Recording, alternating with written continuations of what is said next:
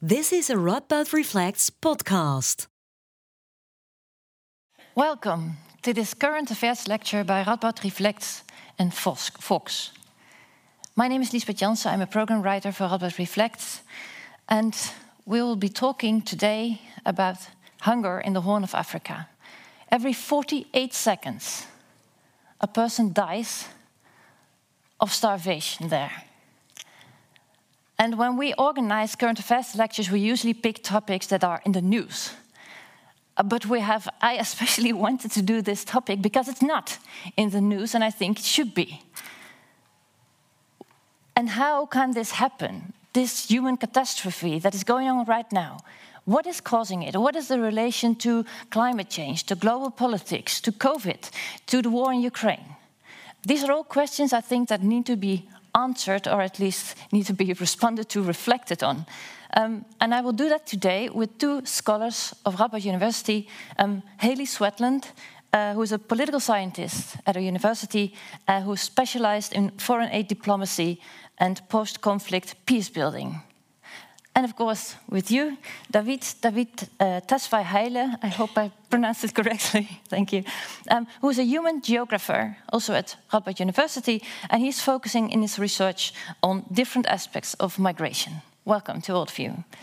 Um, yes, let me start with the first question that I, that I posed just now. Why is this not in the news? It's such a big thing. Why don't we hear about it? I can start. Yes, you can. Um, well, I mean, I think the first thing to say is that it is in the news. There are articles. You can read about it if you seek out the information. Yes, but it's not on the front page, exactly. right? And it's not being paid attention to to the to the degree it should be, given the catastrophe, human catastrophe that we see. And I think that there are actually a multitude of reasons why it doesn't get the attention it deserves. But I will maybe focus on one that I think is particularly important to highlight. And that's that famine, particularly I think in the Horn and particularly in Africa in general, is often commonly portrayed as a consequence of natural disaster that just happens, right? So it's an event that happens. Um, but it, that really actually isn't the case. So famine um, is actually human made. So there is enough food in the world, there's enough food in the region. Um, what the problem is here is that uh, we have a lack of governance, we have a lack of structures and political will to do something about a problem uh, that continues to, to repeat um, happen in this particular region. Um, and this is why a lot of scholars, when they talk about famine, prefer the term mass starvation because mass starvation suggests that there is accountability and that something has failed in, in, a political process which has got us to this, to this point. And so I think this framing, right, as a, a, famine as being something that happens as this natural disaster in which we can't really control, contributes to this, uh, this lack of attention because it seems like, well, it just happens and um, it, it makes us also feel a little bit hopeless, right? And so I would like to emphasize that there's always a political reason why mass starvation occurs, and that's what we really have to understand understand and get to if we want to prevent it from happening again in the future. Yeah, I think I completely agree with, um, with Hayley. Um, but my short answer would be um, the same way that uh, we, we don't hear in the news about Yemen. Mm -hmm. In the last uh, five, six years, uh, all the starvation and death that's happening there. The same way that we don't hear about the death in the Mediterranean uh, Sea, for example. Uh, recently, there was a, a boat capsized at the uh, coast of Libya, where 90, around 90 people died. The same way we just have a flash of news about what happened at the border with Morocco and, and, and Spain, where uh, 37 African uh, migrants were killed. So this would be my, my short response to it. Mm -hmm. Indeed, uh, uh, Hayley have uh, already explained why we don't see this in the news. And a bit more nuanced answer to that is the way, I agree with Hayley again, the way famine is uh, framed in an African context. There is, always, uh, there is always a frame of disposition of Africa and African people when it comes to famine. Probably uh, in your childhood, you have, you have been told um, to finish your plate because uh, children in Africa are starving. Because this is the overall framing of Africa, famine, starvation, etc as if it's a disposition of the continent and its people. Mm -hmm. Like it's only natural for it to happen there. Exactly, yes. exactly. So, and that kind of overlooked the structural global inequality that is actually mm -hmm. the, the, the, role that plays uh, that that that that uh, caused the, the, the, issues in, in the continent. Mm -hmm. And of course, recently the war in Ukraine, etc., that also plays to the same scenario. Why mm -hmm. we hear a lot about Ukraine, why uh, in other uh, places not? And what I would like to add one more thing to that is uh, it also depends on which which news you see or which news you uh, yeah. look for, because if you take an example, the Netherlands, how many people from the Horn of Africa live in the Netherlands? So if you ask these people, they are not only only following the news, but they're also doing something about it. They're organizing, they're fundraising, they're advocating for it. Uh-huh. They're even shipping um, food to their to their country. Uh-huh. So it depends where you look and how you look. I think. Yes. Let's come to that later on the program because I'm very interested about what is being done and maybe also what, what we can do. Um, but if we look at the situation as it is now, is it something like we've seen before? Is it com comparable to, let's say, 10 years ago, or is it, is it worse, or is it, how would you estimate the situation? Both of you. start? Uh, I think it, it, it, depends on the characterization. So we know histories about farming in Africa in the 80s. Mm-hmm. We remember uh, the Bobby Dylan song, etc., etc., in Ethiopia. So it is always this characterization of farming and then followed by humanitarian aid, humanitarian mm -hmm. assistance mm -hmm. Towards it. And, and that is where the problem is. I don't think it's new. It's been happening for people who, who live in this, in this area. It is basically part of their, um, their way of life. Maybe we could come to that uh, later. Mm -hmm.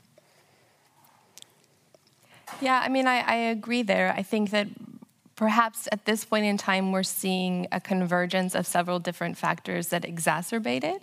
Um, and that has occurred in the past in different ways. But I think, you know, features like, uh, you know, the, the Ukraine war coming out of COVID, right? Uh, climate change, which of course is not a new topic, but only becomes a, a, bigger and bigger problem because we fail to address it as a global society. So it's not new in that way, but I also think that there are certain features that, that elevate it, right, and and that point attention. So around um, like the war, for example, or climate change, right. So all those things were there, but they they also changed the dynamic, and of course uh, things evolve. So the conflict in Tigray, for example, right? All of these these things, it's not the same as 10 years ago, right? Or even uh, from 2017 when we had the, the uh, also a, a, significant famine as well. Um, but the, many of the same features still resonate, but in different ways. Yes. Yes. You want to contribute? Uh, yeah, I mean, I, am more interested in to, to, to link, for example, mm -hmm. uh, in relation to your uh, the, the, following question, maybe uh, to see farming, geography, and and politics. So the relationship between these three. Yes. Okay. Let's go to the. in, a, let's go there. in a form of geopolitical context. Yes. Uh, and as a geographer, then I would start with with geography. Yes. So when we talk about the Horn of Africa, obviously we're talking about different countries mm -hmm. with millions, hundreds of millions of people. And these countries have different strategies, etc., etc. But you can talk about what do they have in common mm -hmm. and what are the differences mm -hmm. in the context of famine. Yes. Uh, to list some of the short list uh, countries in the Horn of Africa are Ethiopia, Eritrea, Somalia, Somaliland, and Djibouti. Mm -hmm. uh, if you want to include Sudan, South Sudan, etc., uh, to the list. But if you stick with the first with the first list of countries, these countries have something in common and that is geography. Mm-hmm. Uh, ge- geographically, they are placed in a, in a semi-desert desert yes. uh, place where uh, uh, rainfall is quite not that much throughout the year. And in contrast, a huge part of their population is dependent on rainfall-based agriculture mm-hmm. and livestock. Mm-hmm. So this is a, a, sort of a structural deficiency that they all share uh, yes. together. Yes. What other things that they have in common is uh, the, the kind of a geopolitical, geopolitical history and, and the current geopolitical situation in the Horn of Africa. Mm -hmm. Historically, of course, these are countries that has been colonized. That's a manifestation of the scramble for, for Africa in the Horn of Africa. You have Somalia, a former Italian colony, Eritrea, a former Italian colony, Djibouti, a French colony, Somaliland a British mm-hmm. colony, etc., etc. So those, these are already countries who, who are struggling in a post-colonial, post-imperial imperial time uh, of nation building. Mm-hmm. Uh, process. Mm -hmm. And but this might contribute to this Western view that you just spoke out, uh, Haley. That we think, yeah, but this is just Africa. This just happens there. You know, it's there. Exactly, exactly. But also in relation to the current geopolitical context, you know, Djibouti is a very tiny, the tiniest of all these mm -hmm. of these countries. But what you what you have in Djibouti is um, the only uh, military base, American military base, is in, in, in Djibouti. A few kilometers away from there is the Chinese military base. Mm -hmm. The Japanese military base is there. France is as a, as a former colony, uh, colonizer is still there, etc. So there is this strategic geopolitical context to the Horn of Africa that goes one of the, the, the, the, factors of famine, which is political conflict, political instability uh, in the area. So you mean that the, the fact that these are post-colonial uh, countries and that those former colonizers are still present, this influences uh, the way politics can be done on a, on a, on a national level? Yeah, they, they are stuck in a kind of a nation building process. That's mm -hmm. why, uh, if, yes. you, if you look, for example, uh, what, what makes them different, or the differences between, among these countries, is uh, the political environment in those countries. Mm -hmm. So Djibouti yes. and Somaliland are relatively stable countries, yes. whereas Ethiopia, Eritrea, and Somalia are deeply in war, especially Ethiopia and Eritrea. So if you look at that and try to see the famine situation of uh, the situation of the Horn of Africa in relation to global politics, Somaliland, you can talk about Ukraine is the, the cause maybe because Somaliland is politically stable, uh -huh. but it imports almost 80% of its grain from Ukraine and Russia. Yes. So Somaliland has a different context in relation to famine than in Ethiopia, for uh -huh. example, where you have Tigray. Yes which is in a humanitarian blockage. Yes. It's a man-made, uh, man-made uh, famine, you, yes, you, could, yes. you could say. And that is, in a, that is situated in a complex nation-building process in that Horn of uh-huh. Africa, yes. especially between these two uh, countries, Ethiopia and Eritrea. Yes. How do you see the influence of Western, or at least global political powers in relation to the to the factors uh, David just mentioned. Well, I think he highlighted a lot of also the important variations, right, in context. So there's similarities and variations, and I we, we talk about the horn in, in this broad Af- or this broad way. We often talk about Africa as also as if it's mm-hmm. a, the same thing, right? Um, and so I think that nuance is really important in understanding those those dynamics. Um, but I mean, it's it also just the example of the bases, right? It also raises the geopolitical strategic importance, right, of just the mm-hmm. positionality. Mm-hmm. Um, and this, well, I'm a, a, scholar of development assistance, right, and uh, we often see that in contexts where there is political incentives to overlook certain activities or related to governance or other activities, there's a willingness to do that in contexts which are more strategically important. Um, and for a variety of reasons, different uh, different countries um, within the Horn have been strategically important because of where they've been positioned and because of, of, of other politics. And so this has also played out in terms of the types of conditionalities which uh, um, external actors have been willing to put on assistance or aid um, also in terms of offering military assistance or support. Um, so this, I think, plays a, has played an important part in terms of uh, uh, domestic governance and, and um, at large in so the region. There are political reasons why we don't intervene.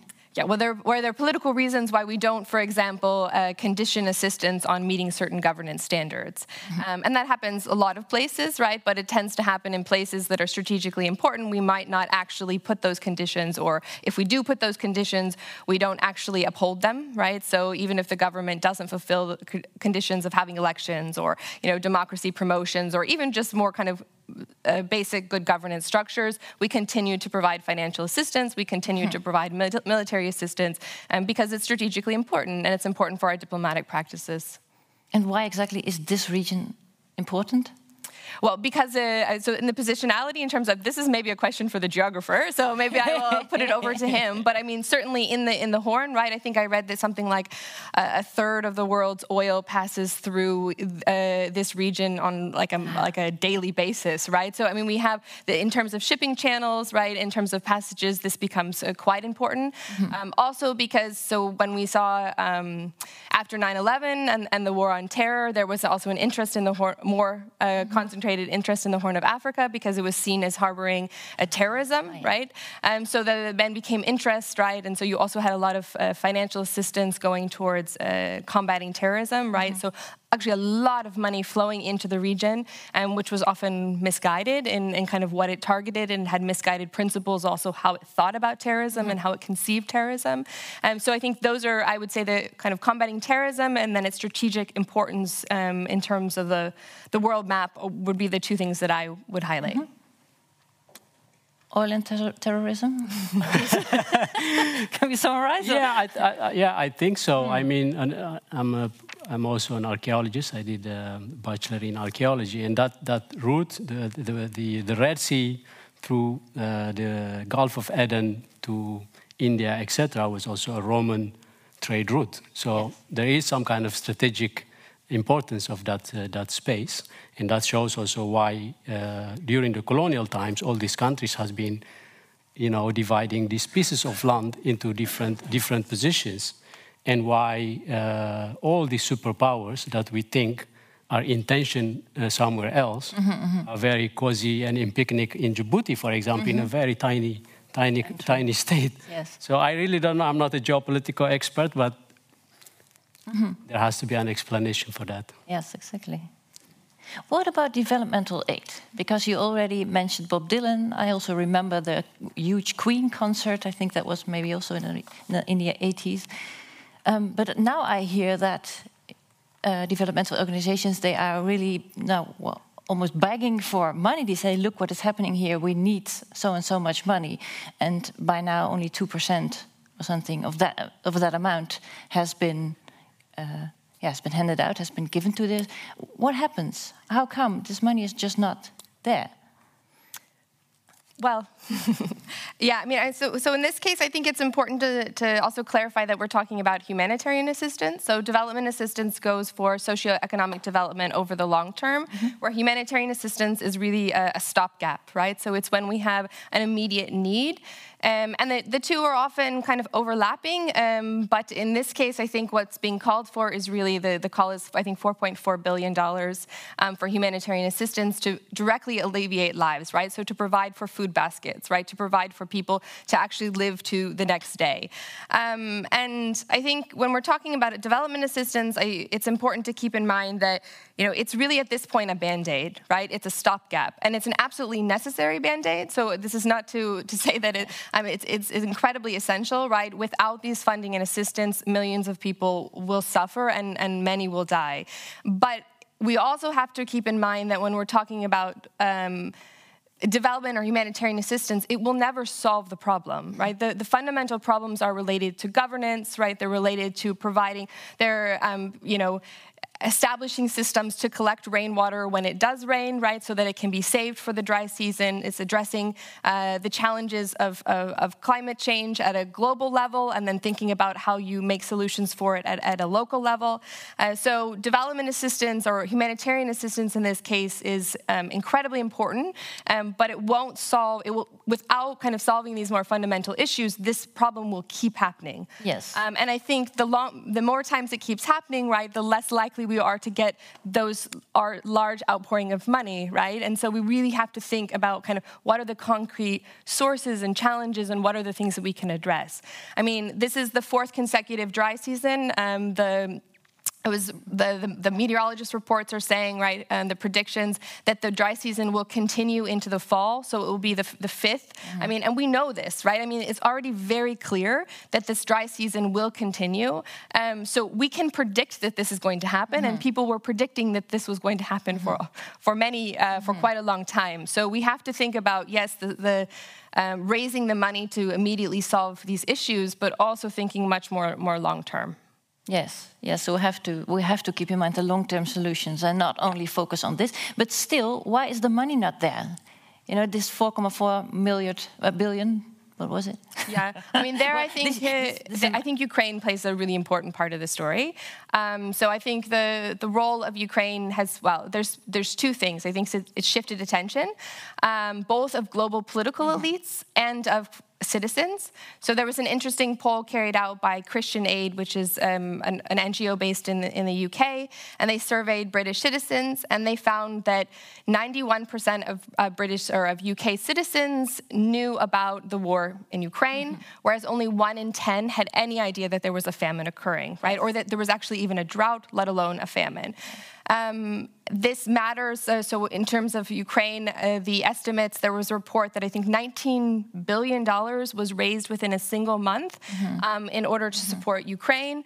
Right? We're you know the, this goal of 4.4 billion dollars for the Horn, where you, you said the number two percent. Right? It's a very very small amount. So I think that reflects it.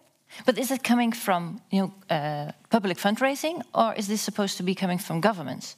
Well, development assistance, so that you, you see a lot about um, public fundraising, so you see from the Red Cross or other organizations, but the majority of uh, aid and assistance comes from governments. Mm-hmm. So actually, publicly raised funds is a relatively small amount. So this is generally governments, um, and in the case of something like uh, something like a, like a famine, it's often multilateral aid. So it's fun. So it's funds that are raised by national governments and then are given to multilateral bodies like the World Food Program, um, other UN institutions. You, you will also have organizations, I mean, of course, NGOs like Oxfam, um, Save the Children. Those receive some private donations, um, but they also get a large amount of their money from, from national governments. Mm -hmm.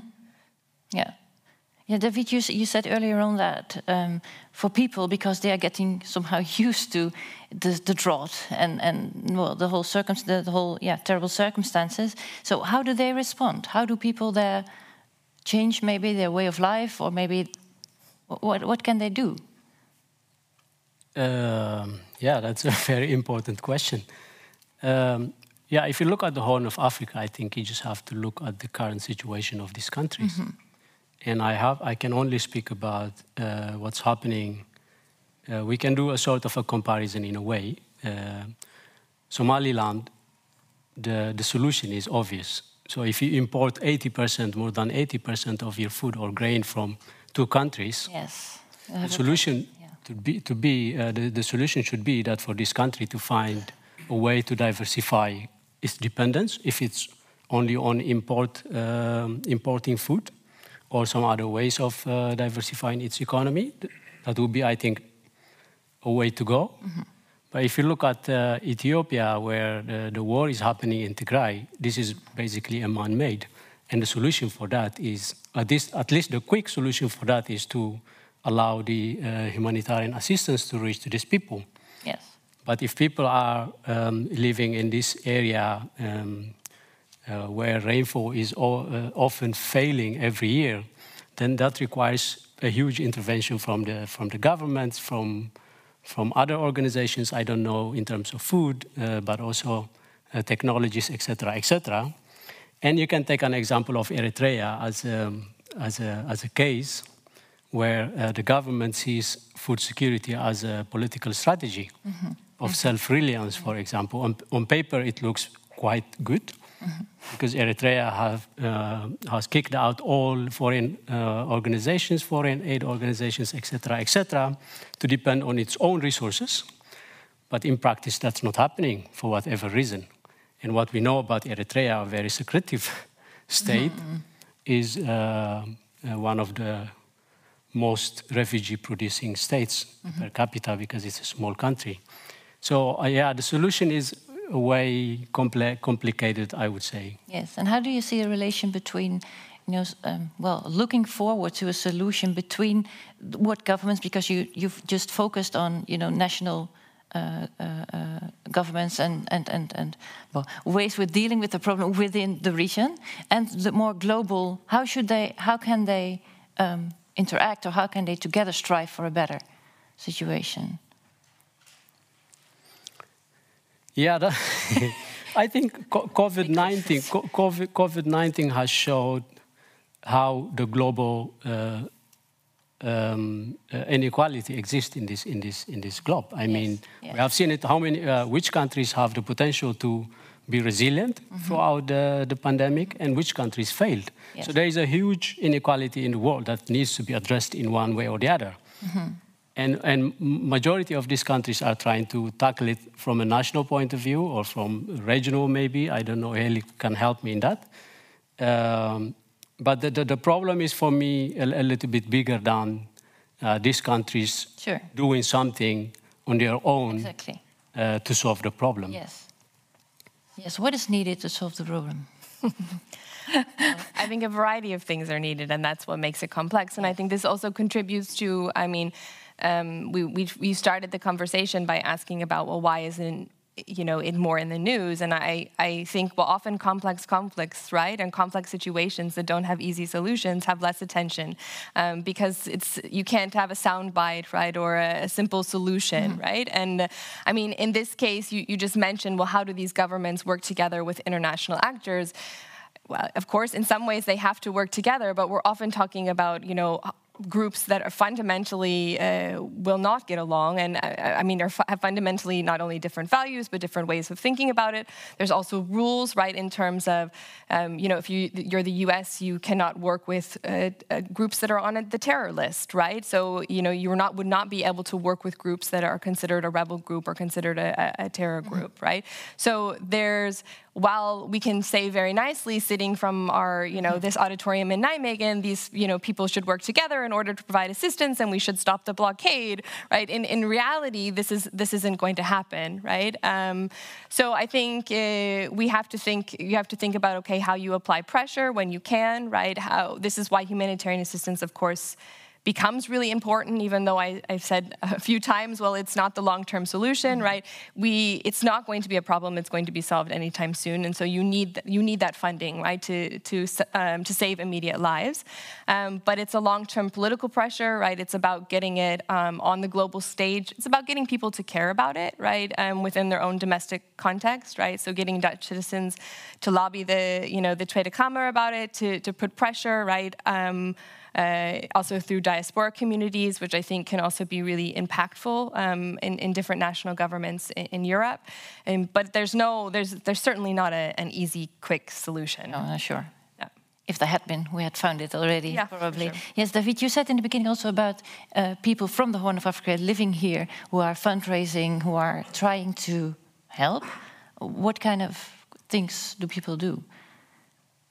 Uh, I really don't know about other places, for mm -hmm. example, Somalia. There could be other people who, who can answer that. But if I look from the specific situation that's happening in Ethiopia, mm -hmm. uh, particularly in, uh, in Tigray, mm -hmm.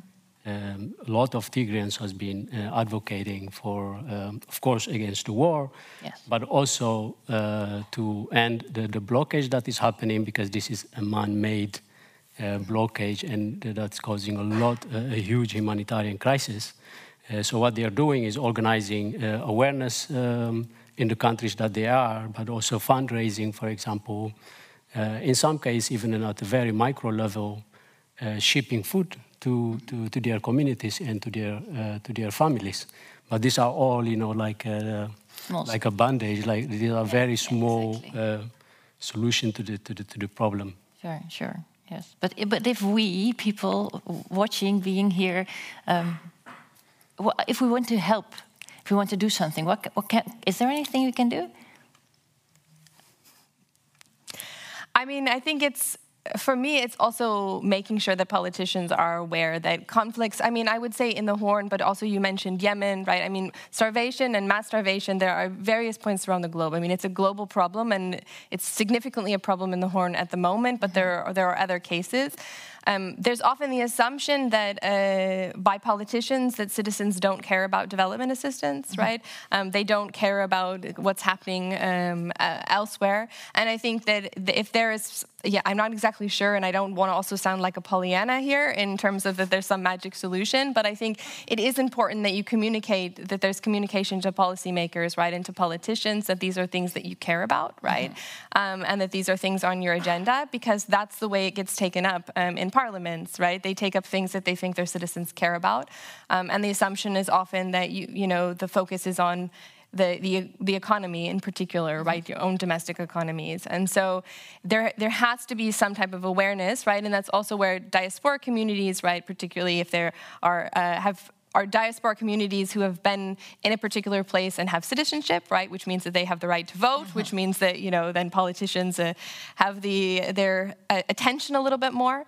Um, so I think these are the types of things that, that have to happen, um, but it's it's at a very kind of yeah, I mean, it's not it's not something that is a simple thing to do. Sure, sure, yes. Yeah, I think I completely agree. Okay, I'm happy to hear that. okay, it's quarter past one, which means that we are going to um, round up, wrap up this uh, current affairs lectures. Thank you very much for being here. Thank you very much, David, Tesfaye, Hele, and. Uh, Haley Swartland, thanks a lot for your contributions. Thanks. Thank you.